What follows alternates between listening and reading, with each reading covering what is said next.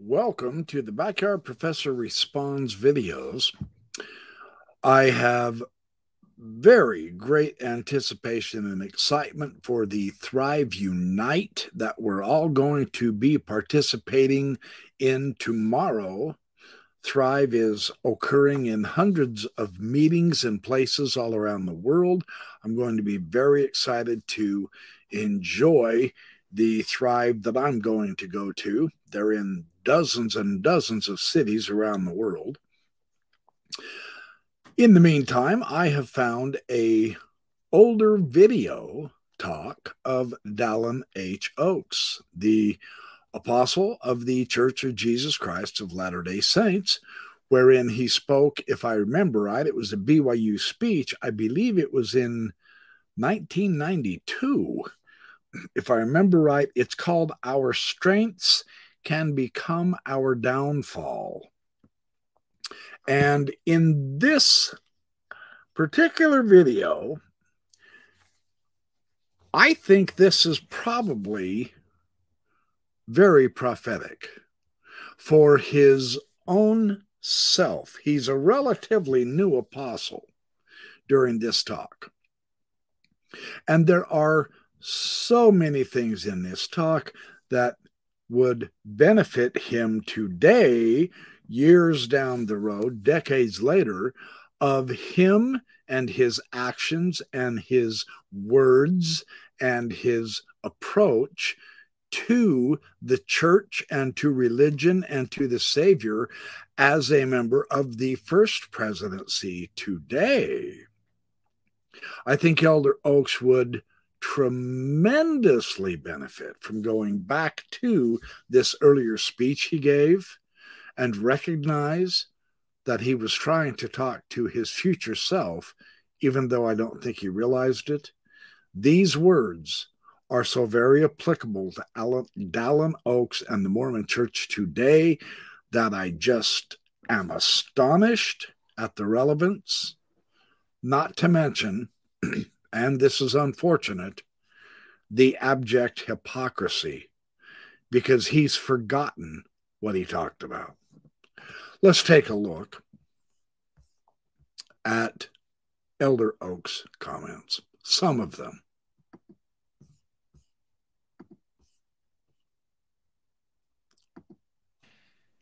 Another strength Satan can exploit to seek our downfall is a strong desire to understand everything about every principle of the gospel. How could that possibly work to our detriment?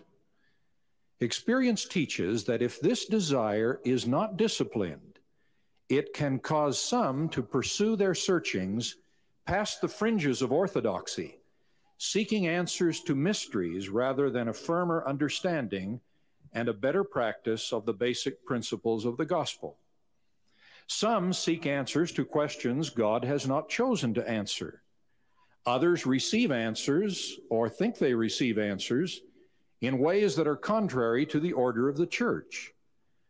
For such searchers, Satan stands ready to mislead through sophistry or spurious revelation. Persons who hunger after a full understanding of all things must discipline their questions and their methods, or they can get close to apostasy without even knowing it. It may be just as dangerous to exceed orthodoxy as it is to fall short of it. The safety and happiness we are promised lies in keeping the commandments, not in discounting them or multiplying them.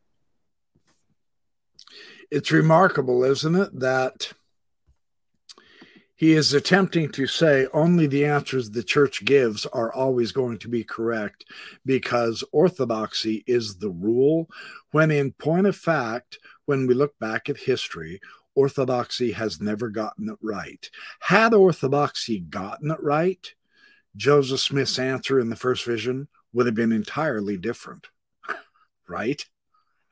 Orthodoxy never got it right, including the orthodoxy of the Mormon Church, the Church of Jesus Christ of Latter day Saints. I also found very remarkably interesting and telling that he doesn't want us to search for answers that we don't have our questions answered to.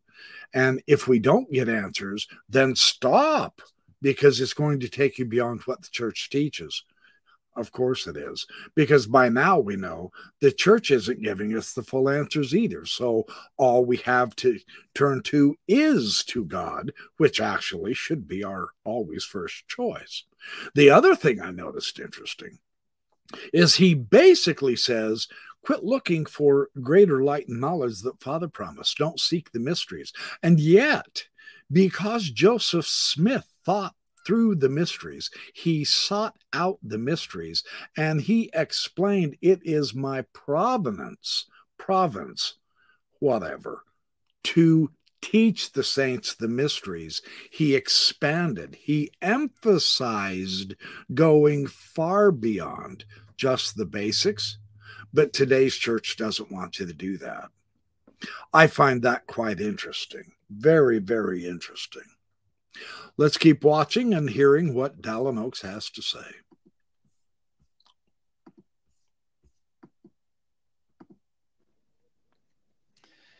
Closely related to this example is the person who has a strong desire to be led by the Spirit of the Lord, but unwisely extends that strength to the point of desiring to be led in all things. A desire to be led by the Lord is a strength, but it needs to be accompanied by an understanding that our Heavenly Father leaves many decisions for our personal choices. Personal decision making is one of the sources of the growth we are meant to experience in mortality. Persons who try to shift all decision making to the Lord and plead for revelation in every choice will soon find circumstances where they pray for guidance and don't receive it. For example, this is likely to occur in those numerous circumstances where the choices are trivial or whether either choice is acceptable. We should study things out in our minds, using, using the reasoning powers our Creator has placed within us. Then we should pray for guidance and act upon it if we receive it, and upon our best judgment if we do not. Persons who persist in seeking revelatory guidance on subjects on which the Lord has not chosen to direct us may concoct an answer out of their own fantasy or bias, or they may even receive an answer through the medium of false revelation.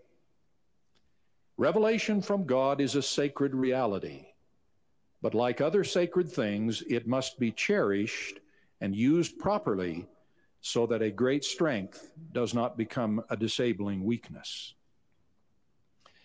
Each one of these examples of how our strengths can become our downfall could be the subject of an entire talk, but the number of illustrations I wish to give forces me to limit my comments on each one of them. The honors we receive sometimes from our peers are potentially a strength but we need to remember that Satan can turn these to our detriment also.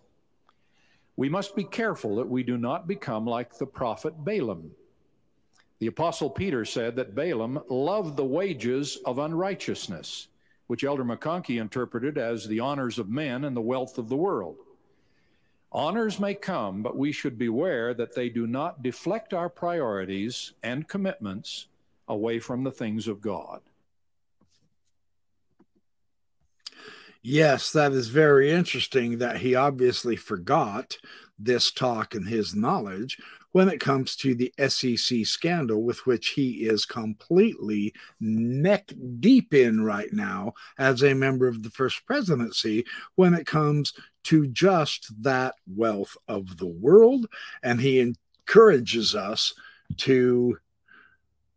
Um, oh, my notes are messed up. The scandal and the minuscule amount of charity that he encourages the church to give, which is less than one tenth of 1%, which I do believe is this next video clip also. Let's take a look.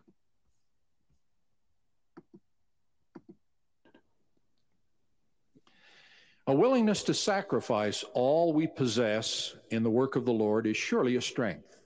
In fact, it is a covenant we make in sacred places. But even this strength can bring us down if we fail to confine our sacrifices to those things the Lord and his leaders have asked of us at this time. yeah. You know, notice he's trying to say, let the church tell you where to sacrifice your wealth. Don't you do it. You te- you let us tell you. And that is where I say only the church gets to tell us what to do with its wealth when it itself has been so fiscally irresponsible and illegally not reporting its wealth and hoarding its wealth for a rainy day instead of using it for good, not only for Zion, but for everybody else who needs it.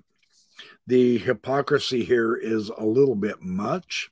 Let's keep going and see what else Elder Oaks gives us to ponder. Persons who consider it insufficient to pay their tithes and offerings and to work in the positions to which they have been called can easily be led astray by cultist groups and other bizarre outlets for their willingness to sacrifice. Some persons have a finely developed social conscience. They respond to social injustice and suffering with great concern, commitment, and generosity. This is surely a spiritual strength, something many of us need in greater measure. Yet persons who have this great quality need to be cautious that it not impel them to overstep other ultimate values. My social conscience should not cause me to coerce others to use their time or means to fulfill my objectives. We are not blessed for magnifying our calling with someone else's time or resources. We are commanded to love our neighbors, not to manipulate them, even for righteous purposes.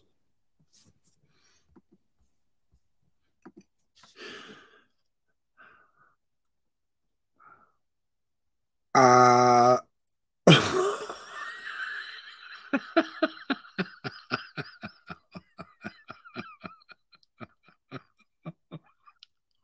wow.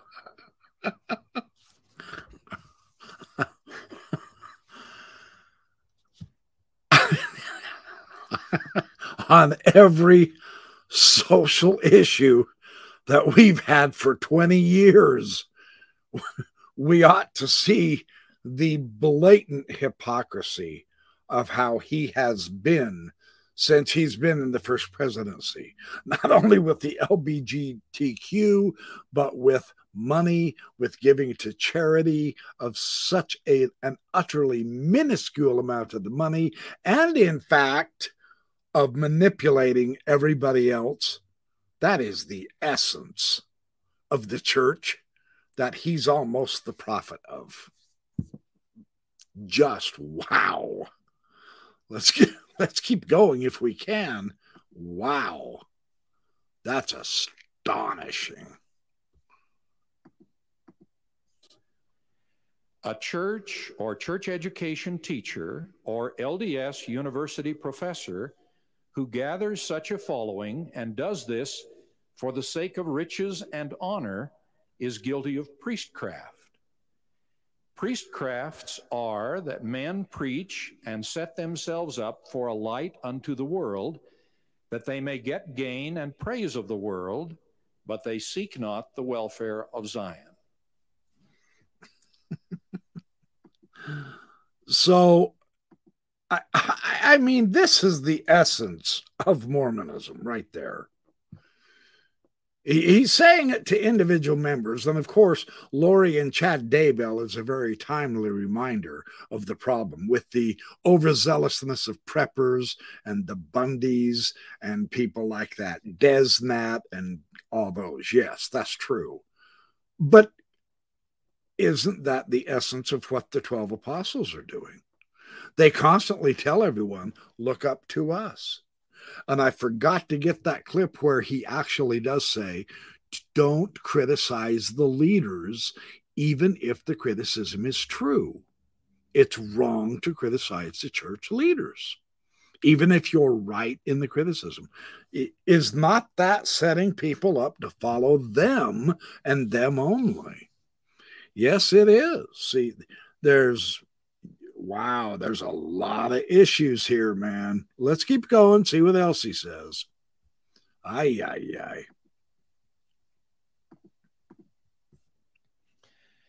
A related distortion is seen in the practice of those who select a few sentences from the teachings of a prophet and use these to support their political agenda or other personal purposes.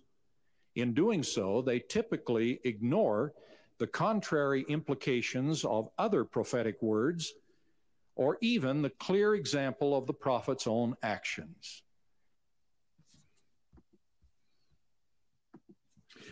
which is sincerely without question the greatest example given to us of this practice is the church during general conference, sacrament meeting, Sunday school, priesthood meeting, and in every other way.